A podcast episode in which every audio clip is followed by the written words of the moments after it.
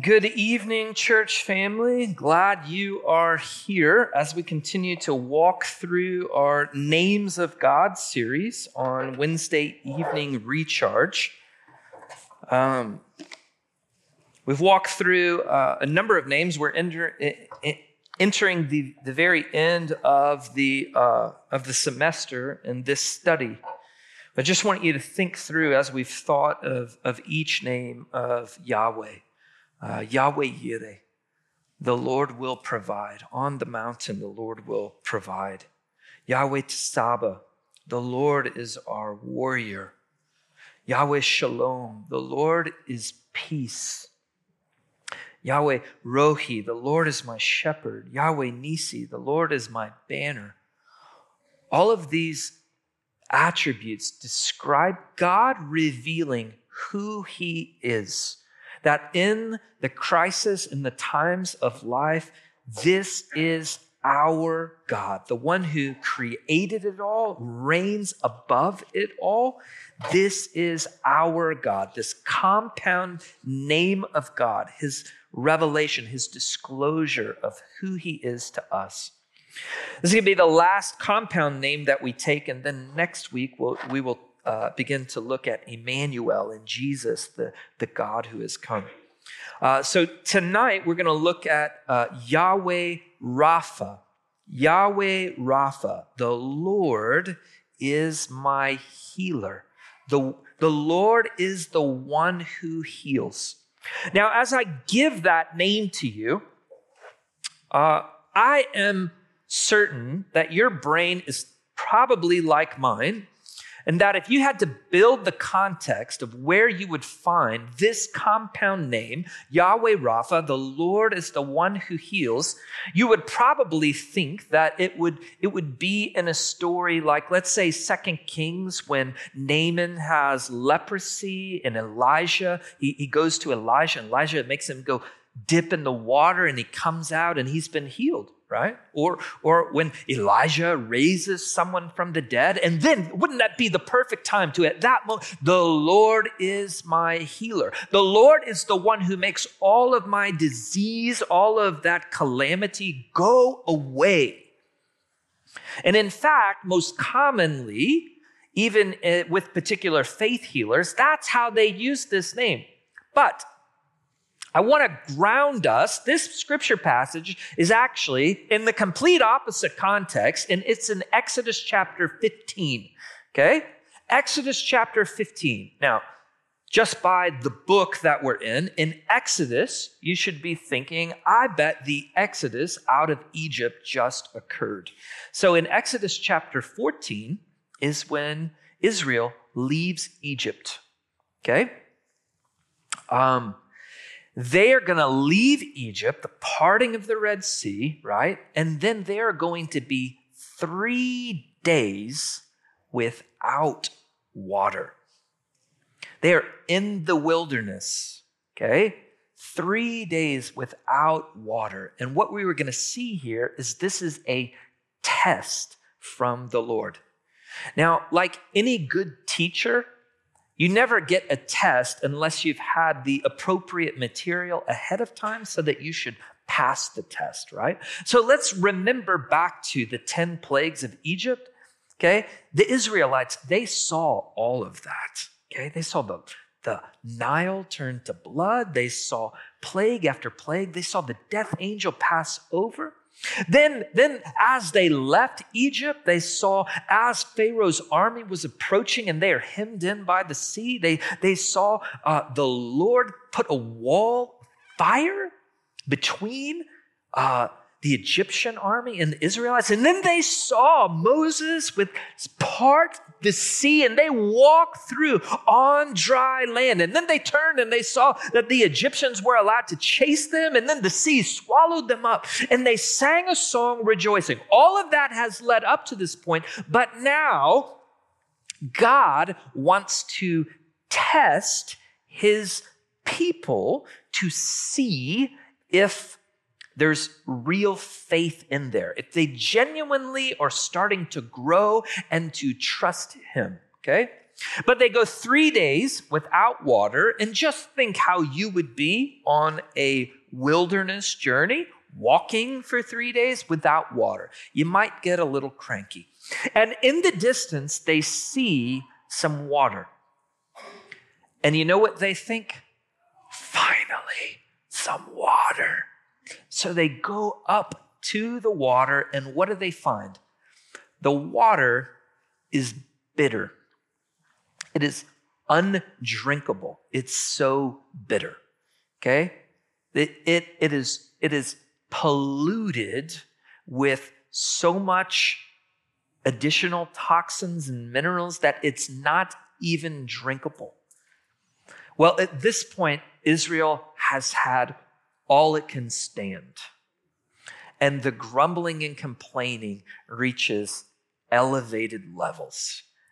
And Moses cries out to the Lord, and God tells him, Take this tree bush and throw it in the water, and the water became sweet.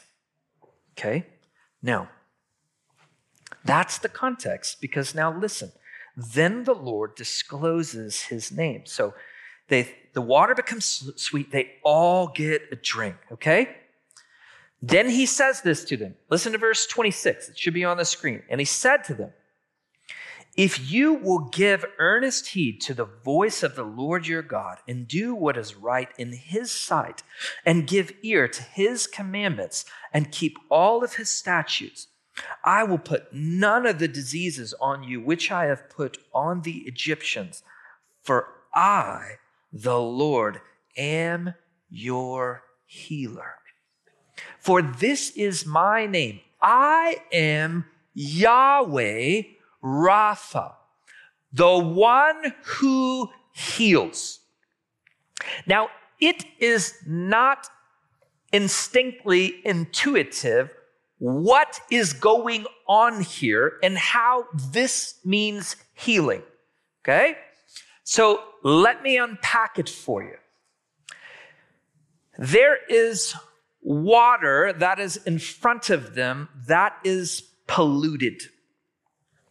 It is undrinkable.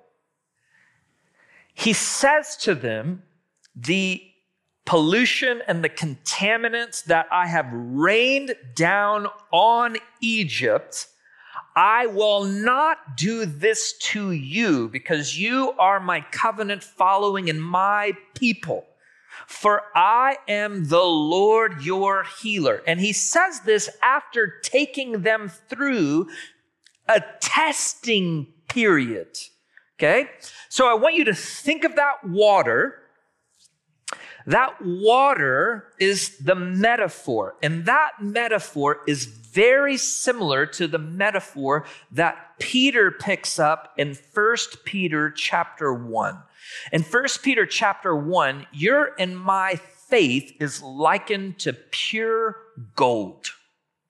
But there, in the midst of that faith, that gold needs to be refined by fire because there are pollutants, there are toxics, uh, toxins in that gold, and it needs to be tested by fire. When you heat gold up, the pollutants rise to the top and are scraped off. That is how you get to the pure gold. And so in First Peter, he says, listen, God cares deeply about your faith, and therefore he tests your faith by fire so that the junk comes out of you so that it can be dealt with, so that it can be removed off, because your faith is more precious than gold. Your faith, in fact, in the end, will be a presentation when the Lord comes. When the Lord comes, the only thing that you will have left is your faith. Your faith will be a picture, an exaltation of who Christ has been in your life. And God cares deeply about your faith, about transforming your character and making you look more and more like Jesus Christ. So let's put this back together with the name of God, because here is what God has actually promised to Israel and to us. That is, Egypt received the trials and the uh, difficulty of the plagues, and in their life, it was the wrath of God. They did not know God, they were not gods, and the circumstances of life overwhelmed them, caused them to become bitter, and they did not turn to God. Instead, they were receiving discipline and wrath from God. But God looks at his people and he says, Listen, that's not who I am to you. You are mine. You are my covenant people. I am your healer. In other words, when the trials and testing of our life come, we have certainty that the purpose of those trials and tests are for the purpose of bubbling up the dross in our life and scraping it off so that the real, genuine faith that is there will be proved. That God is in a refining process for us. Therefore, it gives us the ability to look at every instance that occurs in our life and to know that God turns it for good. Why? Because He is my healer. uh, uh, Yahweh Rapha. God is my healer. God is transforming me into the image of his son because I am his. I do not receive his uh, discipline of wrath. Instead, rather, I receive as a father to a child his instruction of discipline that leads me to life. In other words, uh, when the scripture says Yahweh Rapha, it means that now in Jesus Christ, you have a God who is a therapist for you, a God who knows the inside of your heart areas of you that you don't even realize yourself.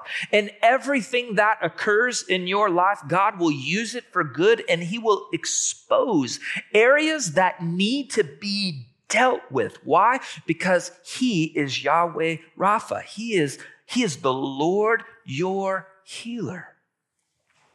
I met with a friend this morning for breakfast. And for the last two years, he's been going through some of, some of the darkest, most difficult journey of his entire spiritual life. And I asked him how things were going. You know what he told me? He actually said, really good that the Lord had been giving him peace, that the Lord had been repositioning his identity upon him, that the Lord had been weeding out a lot of things. And these last two years have been incredibly difficult for him in circumstances that have happened. And, and then he told me, he said, I, I didn't realize it, but through this process, the Lord started to reveal um, some deep wounds that I had when, when a friend died uh, 15 years ago. Or when my parents were going through a difficult time of divorce, that I had things that were buried deep down there that I hadn't thought about in forever. I had stuffed those, and, and, it wasn't until this moment that the Lord took me through trials. And then He began to pull up things from the past and said, I need to deal with that. I need to deal with that. But ultimately, He, I asked him, how are you doing? He said, man, I have, I have more peace. I have more contentment than I have ever had. And, and I told him I was going to be preaching about this name tonight. I'm like, that is perfect. Yahweh Rapha, the Lord is my healer. He, he knows all of you, all of you, to the depth of you. He, he knows all of your wounds from the past, okay? He, he knows how you've stuffed things and how you've responded to this situation. He, he knows your, your physical hurts, your emotional, your, he knows it all. He is your healer. That is the kind of God he is. Yahweh Rapha. The one that you can trust to be tender and delicate with your soul, but also like a surgeon knows how to get in there and get at the root of things. When he says it's time to deal with that, it's time to deal with that. And that you can trust him because he's given his Holy Spirit, Yahweh Rapha. Will you pray with me? Our Heavenly Father, Yahweh Rapha, we trust you. There is no God like you. There's no God who can heal like you. You promised the ultimate healing. We know, we know the end, the end of the story. And the end of the story, we get fixed. We see you face to face. We get a new body. We, we are able to deal with all of it. But in the interim, you are still a God who works through the circumstances of life. And we trust you in that, that you can deal with our hearts, that you are the healer. We love you. We trust you. There is such a time as this in our culture that is desperate to hear that truth, that, that Yahweh Rapha. There's no God like you. It's in Jesus' name we pray. Amen.